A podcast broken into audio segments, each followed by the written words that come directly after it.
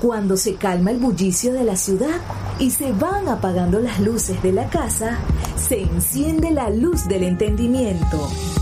Desde este momento comienza Puerto de Libros, librería radiofónica, programa que contiene todos sus elementos tipo A. Puede ser escuchado por niños, niñas y adolescentes sin la supervisión de padres, madres o representantes.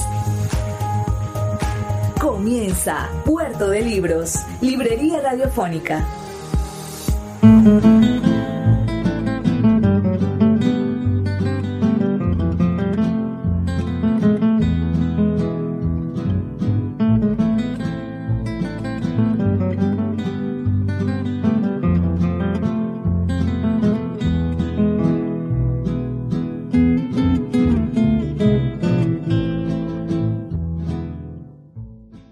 Bienvenidos a Puerto de Libros, librería radiofónica. Les habla Luis Perozo Cervantes, quien de lunes a viernes, de 9 a 10 de la noche, trae para ustedes este espacio a través de la Red Nacional de Emisoras Radio Fe y Alegría y a través de más de 15 plataformas de podcast para todo el mundo. Hoy estaremos emitiendo nuestro programa número 167 de Puerto de Libros, librería radiofónica.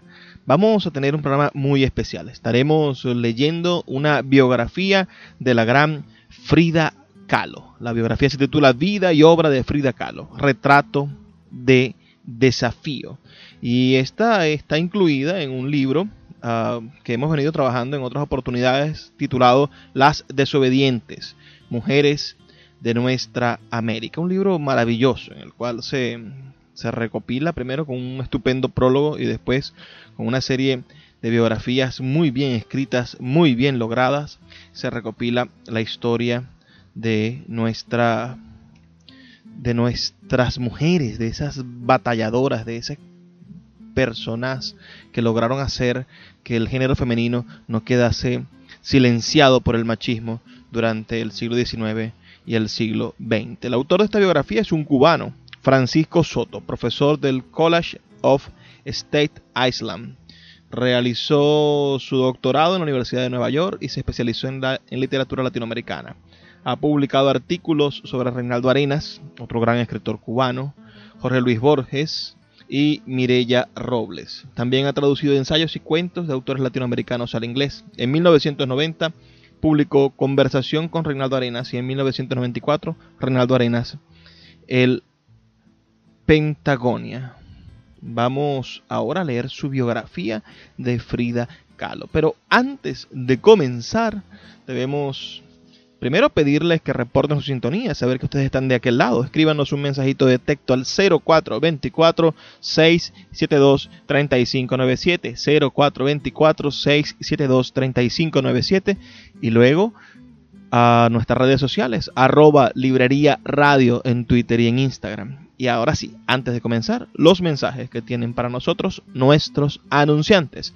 Esas personas que hacen posible que Puerto de Libros, librería radiofónica, llegue a sus hogares de lunes a viernes de 9 a 10 de la noche por la Red Nacional de Emisoras Radio Fe y Alegría.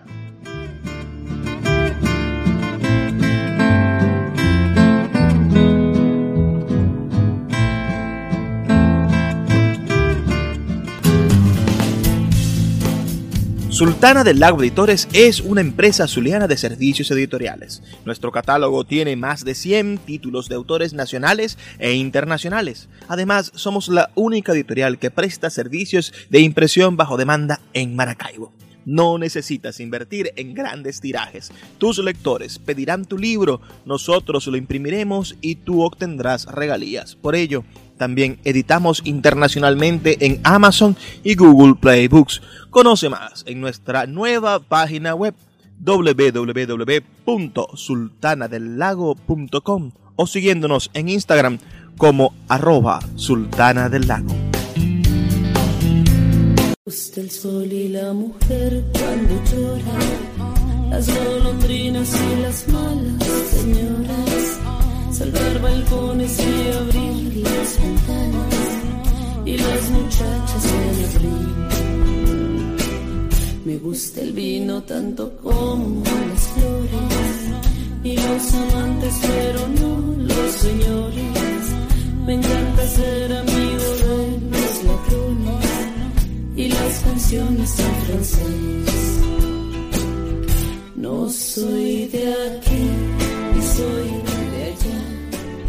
Hoy día, Frida Kahlo, nacida en 1907 y fallecida en 1954, se ha convertido en una figura de culto internacional.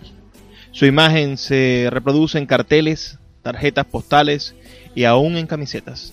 En 1990, uno de sus autorretratos se vendió por $1,500,000, estableciendo un récord en el arte latinoamericano.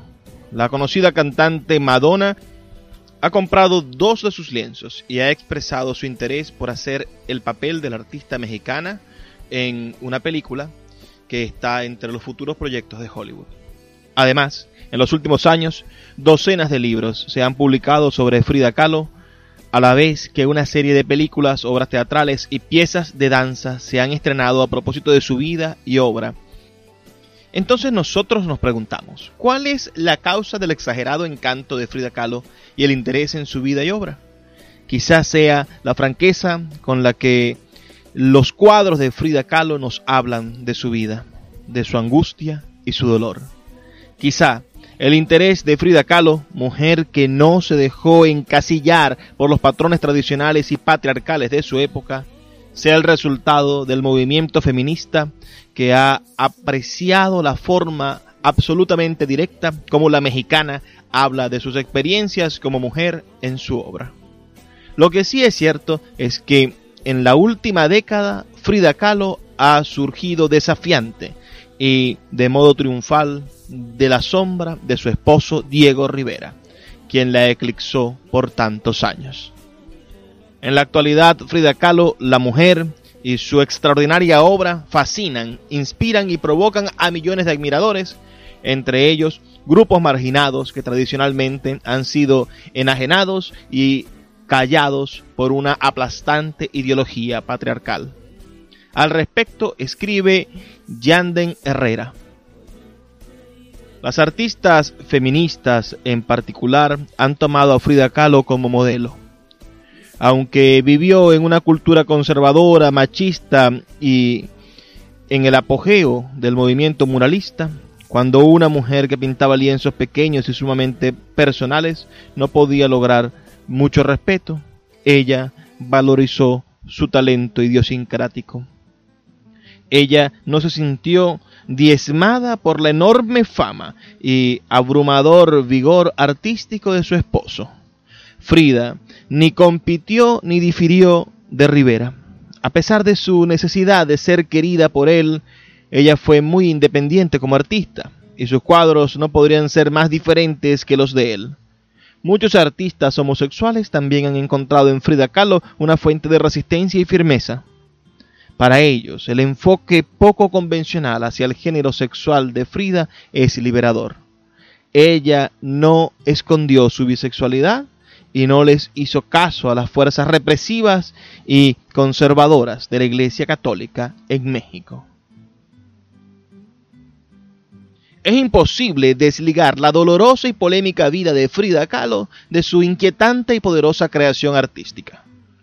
Considerada hoy día como la pintora más importante de la historia del arte latinoamericano moderno, Frida Kahlo comenzó su obra creativa en los tumultuosos años post-revolucionarios cuando se gestaba el movimiento muralista.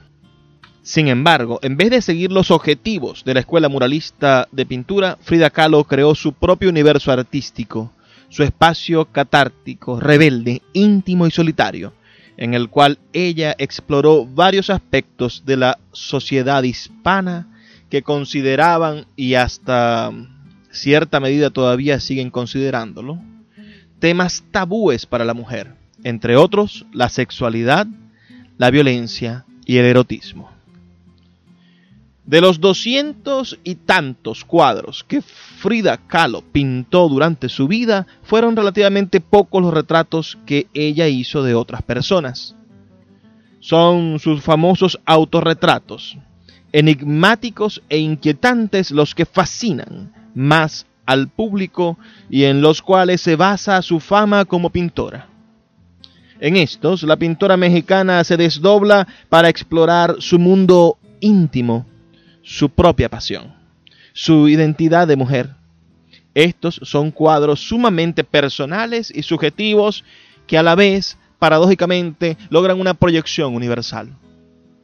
aunque en los autorretratos el rostro de Frida Kahlo permanece desprovisto de toda expresividad, como si la pintora estuviera en espera de la muerte, el espectador percibe, oye, el grito de rebeldía tras este rostro mudo. Los autorretratos le permitieron a la pintora entablar un diálogo consigo misma en diferentes coyunturas críticas de su vida. Frida Kahlo nació el 6 de julio del año 1907 en una gran casona de Coyacán, actualmente donde se encuentra el Museo Frida Kahlo, en la que pasaría toda su vida. Hayden Herrera nos dice que Frida Kahlo siempre decía que había nacido en 1910. Esto lo decía no por razones de vanidad, sino para demostrar su solidaridad como hija de la Revolución Mexicana. El padre de Frida, Wilhelm Kahlo, de ascendencia húngara judía y fotógrafo de profesión, fue comisionado por el gobierno mexicano para fotografiar el patrimonio arquitectónico del país desde 1904 a 1908. Su madre, Matilde Calderón, mexicana de sangre indígena y española, era una mujer guapísima y con una inteligencia natural. Según Frida, su madre fue quien instigó a su esposo a seguir su vocación artística. Frida Kahlo pasó una niñez relativamente feliz en su casa azul de Coyacán. Sus padres fueron cariñosos con ella y sus hermanas. Esto es evidente en el cuadro Mis abuelos, mis padres y yo de 1936, en el cual la artista se representa a sí misma como una niña en el patio de su casa azul, con sus padres y abuelos. Esta obra es una celebración visual de su familia y de su herencia mexicana, algo que Frida Kahlo nunca abandonó. Sin embargo, a pesar de la felicidad de ese hogar, a los 6 años Frida Kahlo fue atacada por la parálisis. Este evento sería un presagio de mal agüero y señalaría el comienzo de un sufrimiento físico que la acompañaría a lo largo de su vida.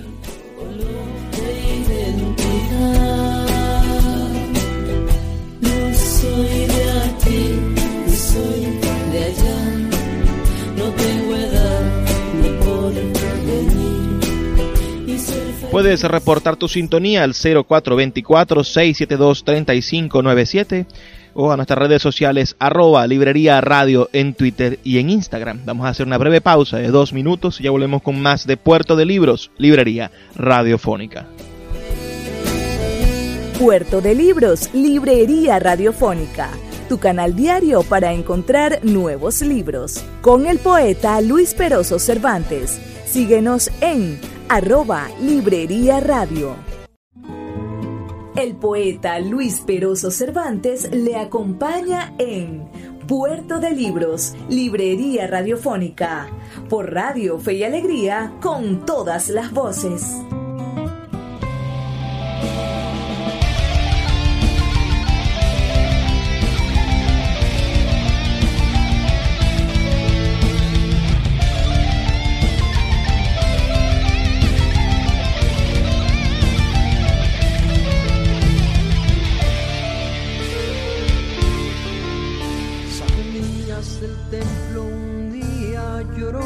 Cuando al pasar yo te vi, salías del templo un día llorona. Cuando al pasar yo te vi, hermoso huipil llevabas, llorona, que la Virgen te creí. Hermoso huipil llevabas, llorona, que la Virgen te creí.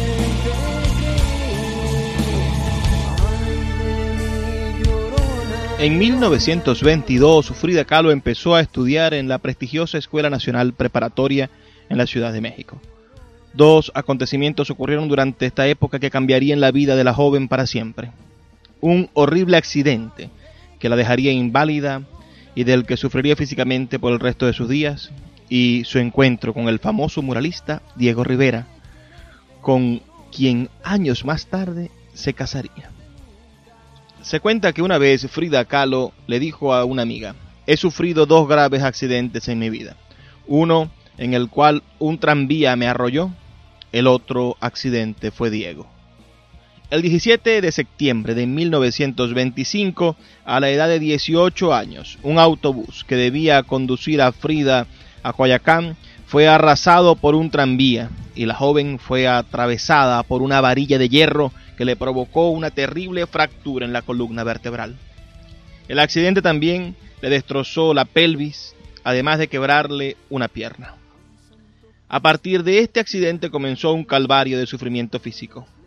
A lo largo de su vida, Frida Kahlo sufriría múltiples operaciones quirúrgicas, 23 en total, y tratamientos médicos, abortos terapéuticos y embarazos fallidos a consecuencia de una debilidad física y largos periodos de convalecencia e inmovilidad. Fue precisamente durante esas largas horas, días y meses de convalecencia cuando Frida Kahlo tomó los pinceles que su padre le había regalado y comenzó a pintar. Después de mi accidente, se mandó a hacer un aparato especial que podía acoplarse a la cama donde yo estaba. Así comencé a pintar mi primer cuadro.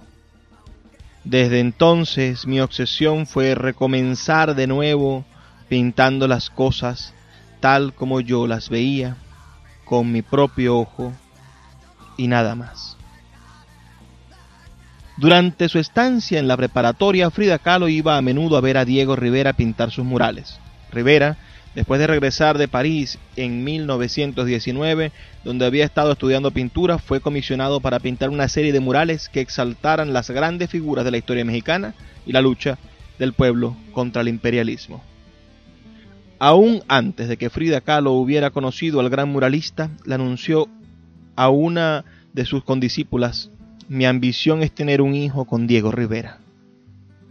Aunque su destino trágico le robaría la posibilidad de tener hijos, en 1929 Frida Kahlo y Diego Rivera se casaron. Es curioso que a pesar de su devoción obsesiva hacia Diego Rivera, a quien Frida Kahlo adoraba y cuya presencia figura en muchos de sus autorretratos como un tercer ojo que se abre sobre su frente, ella siempre mantuvo el apellido de su padre, o sea, siempre fue Frida Kahlo, nunca Frida. Ni tampoco utilizó el remoquete de Rivera, como se acostumbra en la civilización. La vida de Frida Kahlo y Diego Rivera estuvo llena de placeres y tormentos.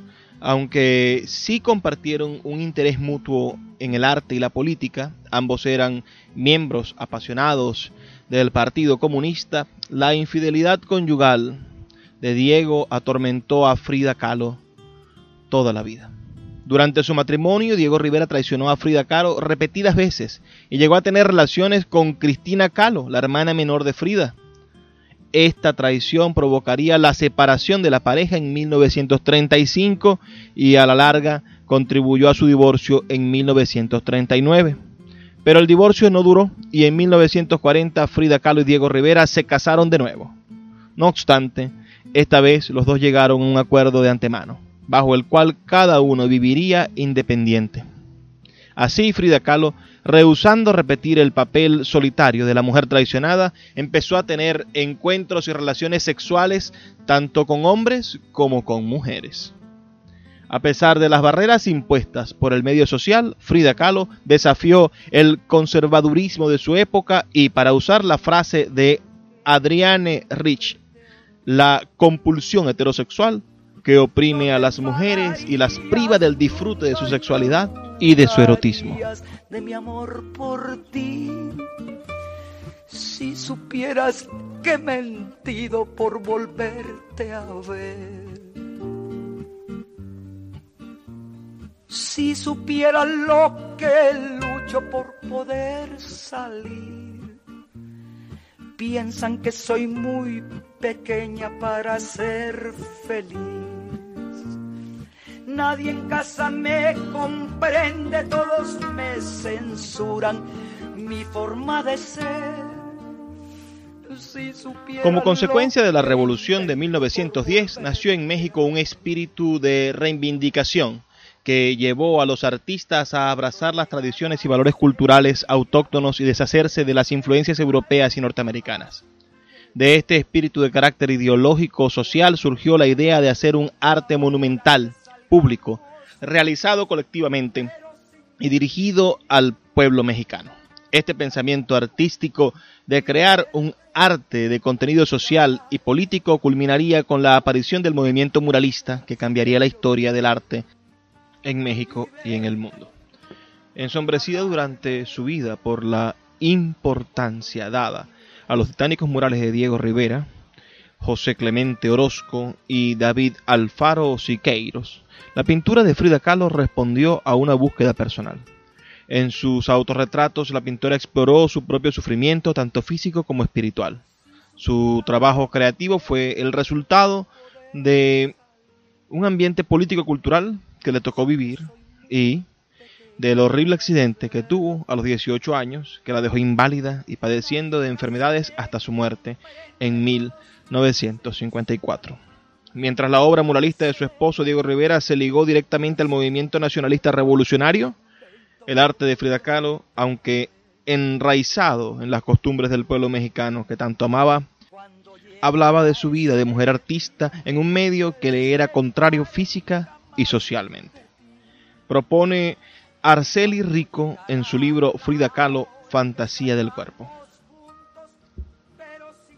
Paralelamente a las grandes causas sociales y a los mensajes políticos que los muralistas exaltaban elocuentemente sobre los muros de edificios públicos, Frida habla de un mundo personal, reproduciendo cuadro tras cuadro la imagen de su cuerpo herido sobre telas de unos cuantos centímetros.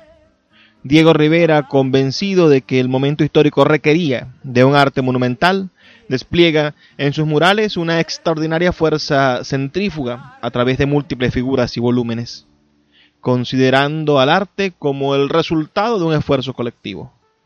Frida, por el contrario, recurre al espejo para desdoblarse sobre la tela, implicando con esto una actitud concéntrica en relación al mundo. En consecuencia, la fuerza desplegada en su pintura será una fuerza centrípeta resumida en la imagen del cuerpo, mientras que la temática de los muralistas tendía a hacerse retórica y estereotipada, la suya era personal y concreta. Frida Kahlo nunca recibió una educación artística formal. Su estilo es el de un artista autodidacta. Esto es evidente en su primitivismo, en el frecuente uso de colores agitados, la falta de preocupación en cuanto a las relaciones verosímiles del espacio y perspectiva y en los contrastes abruptos entre figuras simplificadas y detalladas. No obstante, decir que Frida fue una artista inexperta sería una declaración errónea. A pesar de su delicada salud, Frida viajó y conoció muchos artistas de vanguardia de Europa y de los Estados Unidos, quienes celebraron su obra pictórica. Durante su visita a México en 1938, André Breton, padre del surrealismo, impresionado por la vitalidad de su arte, describió su obra como un listón alrededor de una bomba. Aunque muchos críticos han querido clasificar la obra de Frida Kahlo como obra surrealista, en realidad los motivos y el carácter de sus obras son más bien distintos a la pintura surrealista. La obra de Frida Kahlo está impresa en una fuerza e intensidad sensible y personal, ausente en la rebuscada, rígida e intangible realidad surrealista a la manera de Salvador Dalí o de René Magritte.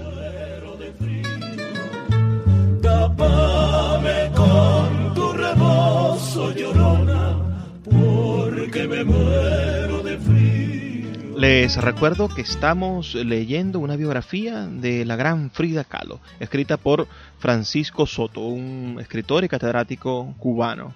Vida y obra de Frida Kahlo, retrato de desafío. Tiene una serie de epígrafes este escrito. El primero es el de André Breton, que dice: el arte de Frida Kahlo es una cinta atada a una bomba. Maravillosa expresión surrealista para poder generar una idea de la impresión de su obra. También tiene un epígrafe de Araceli Rico que dice: una mujer con ojos de pájaro negro que grita.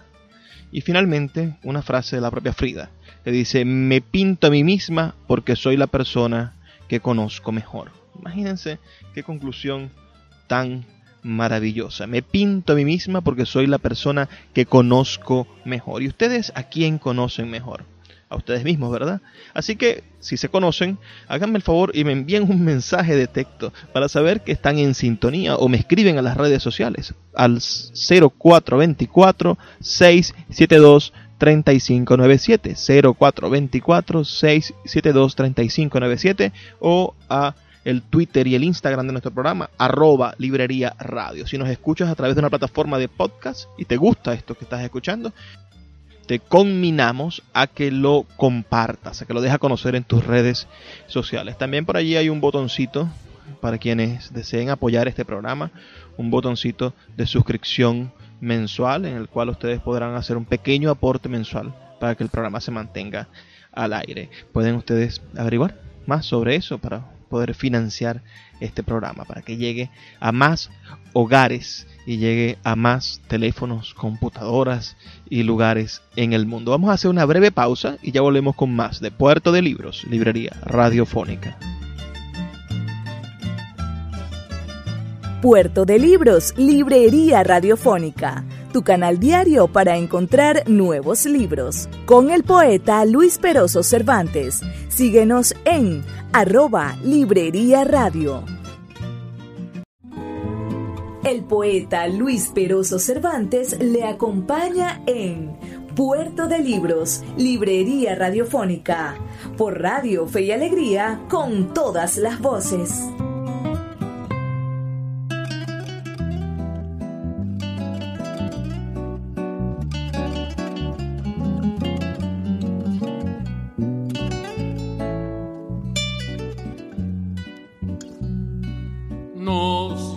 Agitadores, llorona a todos los estudiantes. Nos llaman agitadores, llorona a todos los estudiantes. Resultan muy habladores, llorona, toditos los gobernantes.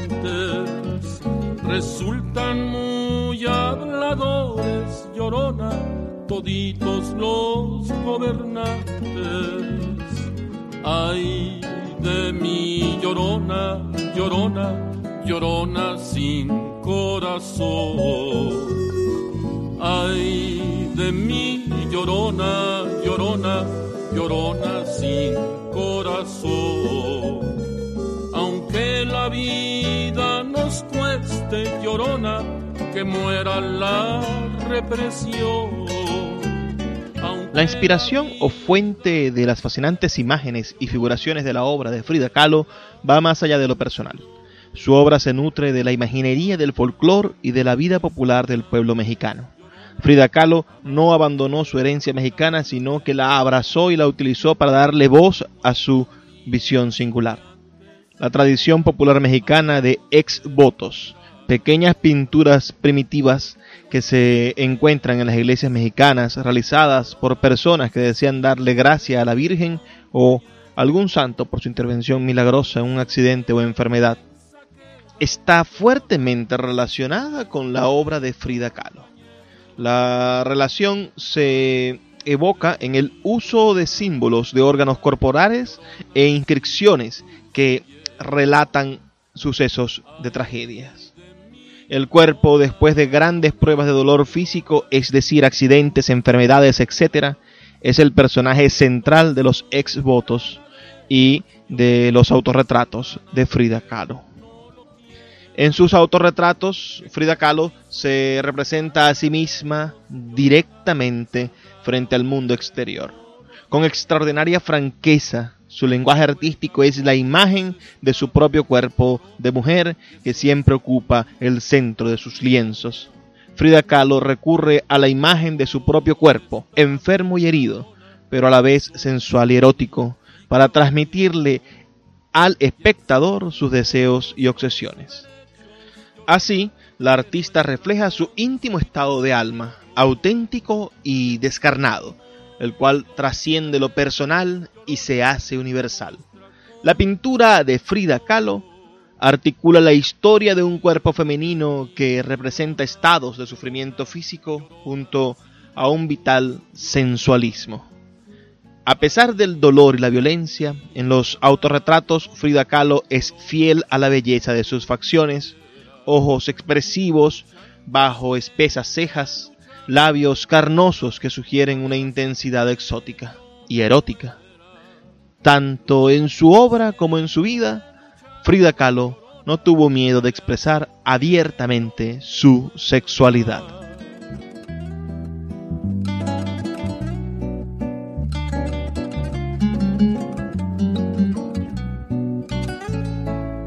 Frida, una tipaza Frida, ¿no? Ah, extraordinaria gente. ¿Cómo la conoces a Frida?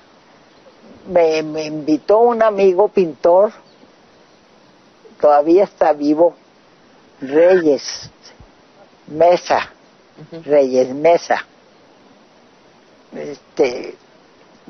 Me dijo, esta noche hay fiesta en casa de Frida. Uh-huh. Vamos. Era la casa azul de Coyoacán. La casa azul. Vamos, y le digo, bueno, pues me fui. ¿Tú ya la conocías por referencia? Por referencia, sí. Uh-huh. ¿Quién no la conocía? Entonces le dije, vamos, y fui, y vi el ambiente como era, hablaban de Trotsky, y yo sabía quién era quién. ¿Y bueno, quiénes estaban esa noche que llegaste? Todo el mundo. O sea, era una reunión mucha gente. Sí, mucha gente. Políticamente era precioso. No se hablaba de política, no habían rencillas, no había nada más que amor y que cantar entequilados todos. Lo que tiene México, llegas a una reunión y dices, buenas tardes, buenos días señora, ¿cómo amaneció? Y pues, Chavela, ¿qué? ¿Recuerdas el momento en que la viste por primera vez? Sí. ¿Cómo estaba? ¿Dónde estaba? Estaba en su cama. Ah, estaba. Bajaron la cama del cuarto al jardín. Ajá. Ahí fue la fiesta. O sea, ella está dañada de la columna vertebral. Sí. Sí. El accidente en el camión. Ajá. Muy joven. Ella. Muy joven. Sí. ¿Y tú la viste en la cama y...? Pasó la noche, cantamos... Y bailaron todo el mundo y como te digo, cuando yo llegué muy girita, dije, muy buenas noches, señora Kahlo, mucho gusto de conocerla, y cuando me despedí, de eso, muchas gracias. Y se hicieron amigas, mucho.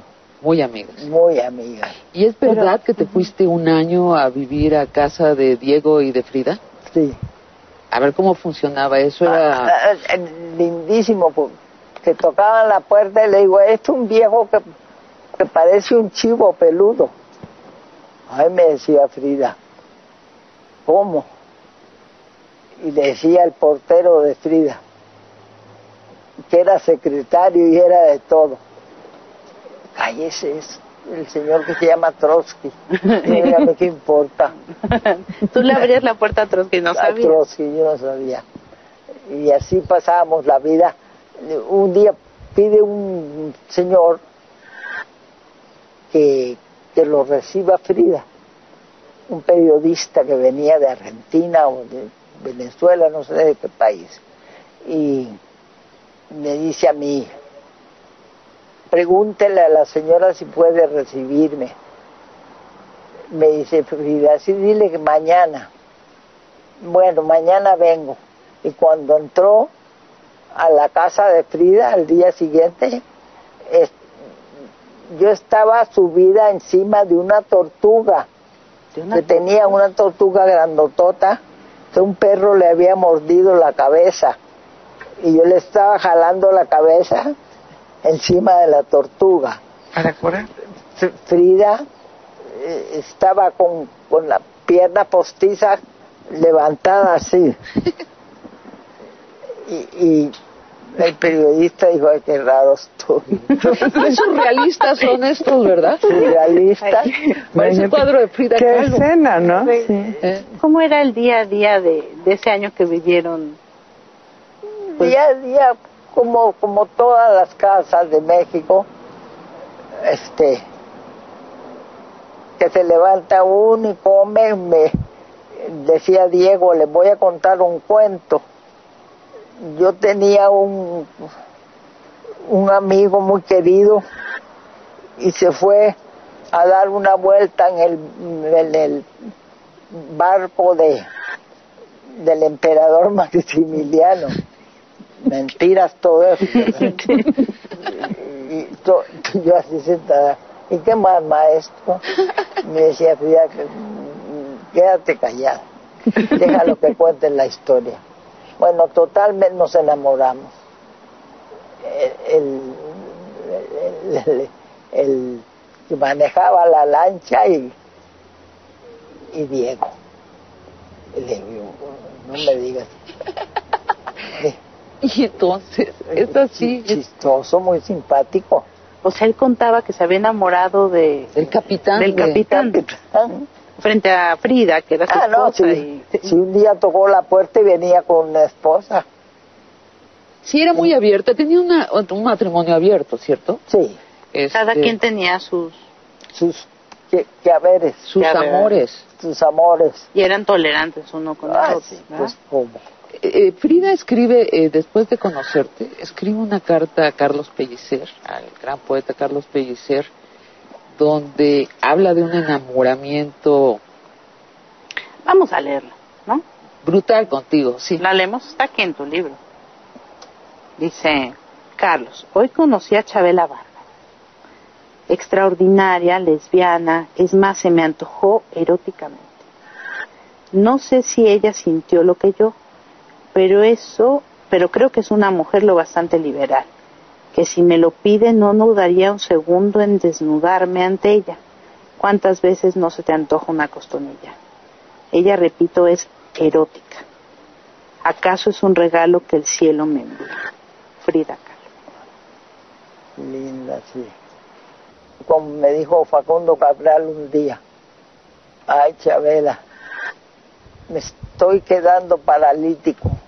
Le digo, ay, no friegue, póngase a inventar otras canciones. Me dice, no, estoy triste. Y me estaba yo acordando el día que me levanté aquí, fui a caminar y me caí. Dije, raro. Es la vida cobrándote su sueldo. Es la vida que te cobra lo que te dio o lo que está por venir. La vida se te adelanta a ti y te dice, voy a cobrarte esto. Bueno, no te lo dice, pero ahí viene la combinación de la vida y el alma. Vamos a platicar sobre el alma, vamos a platicar sobre la vida. Vamos a platicar sobre la muerte. Vamos a platicar todos. Todos con paciencia, con amor, con ternura. Sí. Síguenos en @libreriaradio. El poeta Luis Perozo Cervantes le acompaña en... Puerto de Libros, librería radiofónica, por Radio Fe y Alegría, con todas las voces.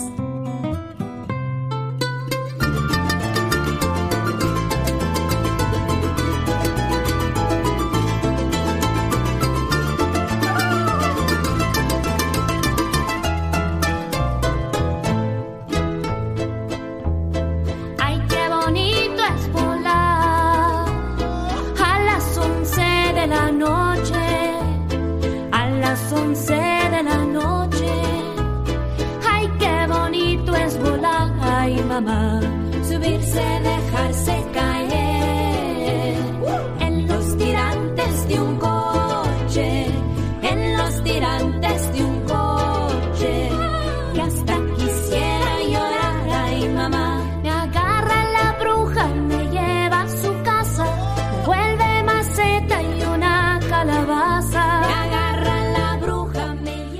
En 1932, Frida Kahlo tuvo la oportunidad de viajar a los Estados Unidos. Diego Rivera, conocido en los Estados Unidos como una de las figuras principales del movimiento muralista mexicano, fue comisionado para decorar las paredes de un patio interior del Instituto de Arte de Detroit. El resultado de su labor fue el mural La Industria de Detroit, una celebración épica de los logros del trabajo humano y del progreso técnico, especialmente de la industria automotriz estadounidense. Fue en Detroit donde Frida Kahlo, embarazada y con la esperanza de por fin poder tener un hijo, sufrió un aborto catastrófico en el Hospital Henry Ford. De ese mismo año es una de sus obras más célebres, que lleva por título El Hospital Henry Ford, de 1932. La pintora se representa en una cama de hospital manchada por la sangre de su aborto. Alrededor de la cama, flotando en el aire pero conectados a su cuerpo por una vena roja, aún hay un feto, un caracol, una pelvis y los aparatos donde se preparaba el corsé de yeso que Frida Kahlo llevaría durante largos años. En su biografía, Hayden Herrera cita la relación de Diego Rivera al ver este y otros cuadros de Frida Kahlo que pintó en Detroit. Frida empezó a trabajar en una serie de obras maestras que no tienen precedente en la historia del arte, cuadros que exaltan las cualidades femeninas de la verdad, la realidad, la crueldad y el sufrimiento. Ninguna mujer jamás plasmó en un lienzo la misma poesía agónica que Frida creó durante ese periodo en Detroit. De Detroit, Frida Kahlo y Diego Rivera fueron a Nueva York, donde Diego pintó un mural en el centro Rockefeller.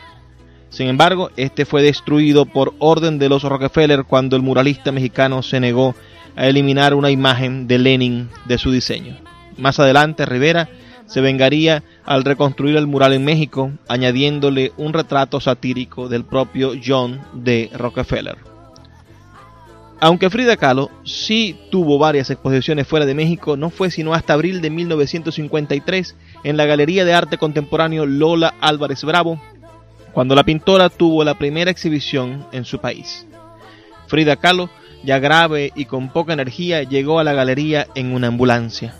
Vestida con uno de sus trajes favoritos de tehuana, fue colocada en su propia cama. Esa noche Frida Kahlo le dijo a un periodista del Times: «Estoy destrozada, pero soy feliz de vivir mientras tengo la capacidad de pintar». Sin embargo, esa felicidad no duraría. Ese mismo año le amputaron la pierna derecha a causa de la gangrena, y al año siguiente Frida Kahlo murió. Tanto Frida Kahlo, la mujer, como Frida Kahlo, la artista, encarnan un espíritu rebelde que clama por la libertad de expresión de la mujer. Como bien señala Araceli Rico, Frida Kahlo fue una mujer con ojos de pájaro negro que grita y llora por no querer renunciar a la vida, por tratar de configurarse como un ser completo que es capaz de explorar su pasión, su amor, su cuerpo y su erotismo. Una mujer, en fin, que no aceptó el anonimato y la pobreza que le brindan la seguridad de un hogar tranquilo, tomando la pintura como hazaña de su propia libertad. Frida Kahlo se valió de la pintura para exponer su trágica situación personal y rebelarse contra los prejuicios y las convenciones sociales de un mundo patriarcal que mantuvo a la mujer fuera del quehacer artístico. La valentía y sinceridad de sus intensos reclamos visuales expuestos en su arte le han ganado a ella y a su obra un lugar muy especial dentro del arte latinoamericano.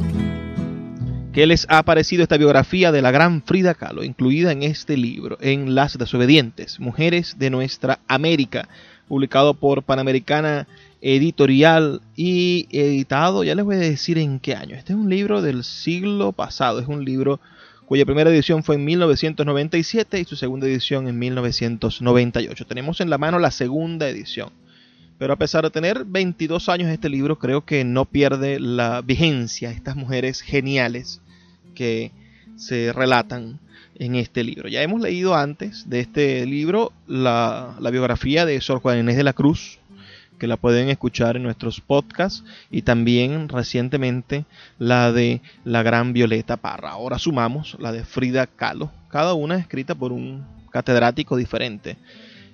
Ahora les tengo una sorpresa. A mí siempre me gusta traerles sorpresas. El año pasado, en el 2019, la Fonoteca Mexicana hizo un descubrimiento controversial, pero maravilloso. Buscando entre unos cassettes donde había grabado el gran Diego Rivera algunas canciones, había cantado y había estado registrado eso en el archivo fonográfico de un gran locutor de México. Entonces, buscando entre ese archivo fonográfico, buscando la voz de Diego Rivera cantando canciones que se sabía que existía, en una de esas cintas apareció la voz de Frida Kahlo. Todo el mundo conocía sus imágenes, sus fotografías, sus pinturas, hasta algún video en el cual sale saludando, pero la modernidad había perdido la capacidad de recordar su voz.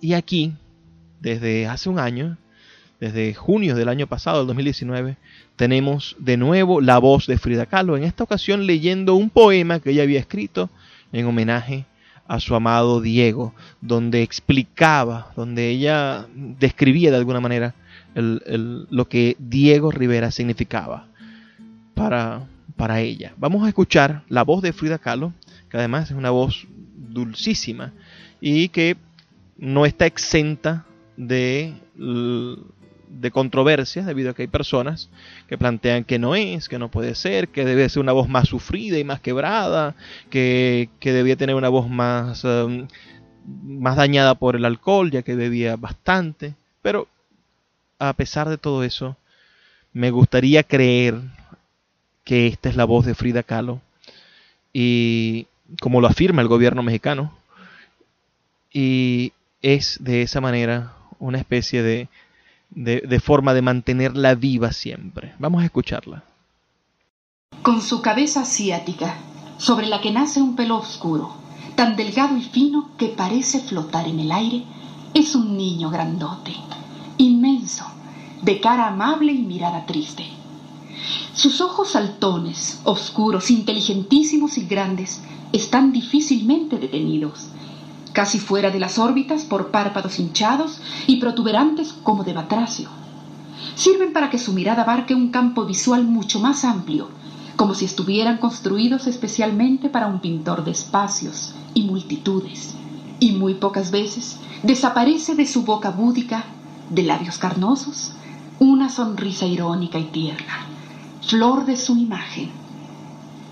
Viéndole desnudo se piensa inmediatamente en un niño rana, parado sobre las patas de atrás.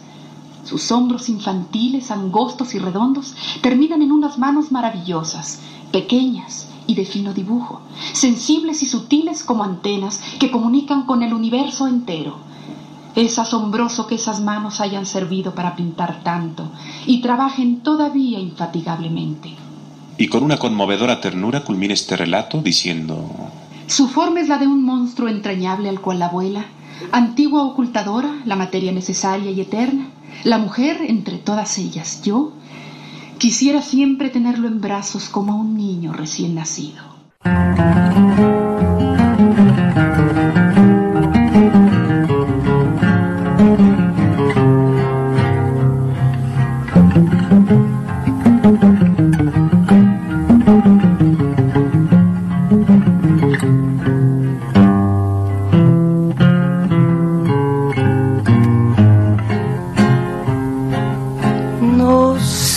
Tienen las flores, llorona, las flores del camposanto.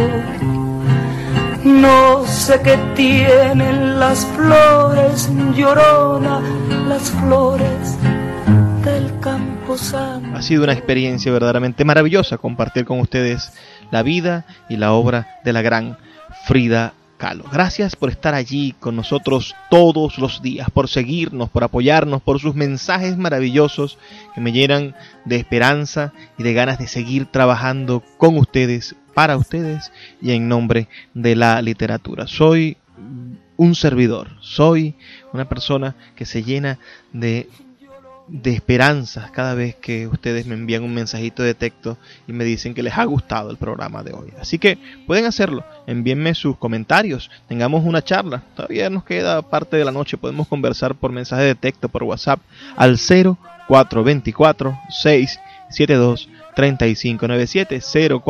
0424-672-3597. Ese es mi número de contacto. También pueden hacerlo en nuestras redes sociales y por allí compartimos, bueno, los récords, las cosas que hacemos día a día. Puedes seguirnos en @libreriaradio en Twitter y en Instagram, que son nuestras redes. También puedes ir a nuestra página web radio.puertodelibros.com.be y allí vas a encontrar todos nuestros programas y todos los días estamos subiendo nuevo y maravilloso contenido. También puedes enterarte de las cosas que vienen, de las cosas que vamos a estar haciendo. Por ahí una encuesta que hemos armado para que ustedes sean parte, sean votantes en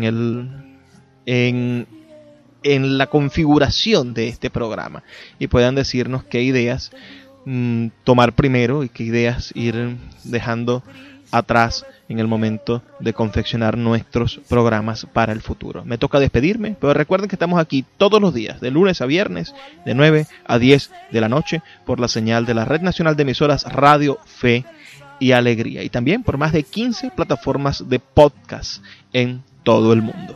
Muchísimas gracias. Y antes de despedirme, lo que siempre les pido, por favor, sean felices, lean poesía. Ay, de mi lloro. Sultana del Lago Editores es una empresa zuliana de servicios editoriales. Nuestro catálogo tiene más de 100 títulos de autores nacionales e internacionales. Además, somos la única editorial que presta servicios de impresión bajo demanda en Maracaibo.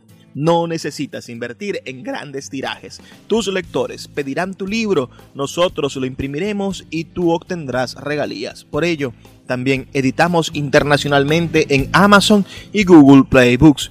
Conoce más en nuestra nueva página web www.sultanadelago.com o siguiéndonos en Instagram como @sultanadelago.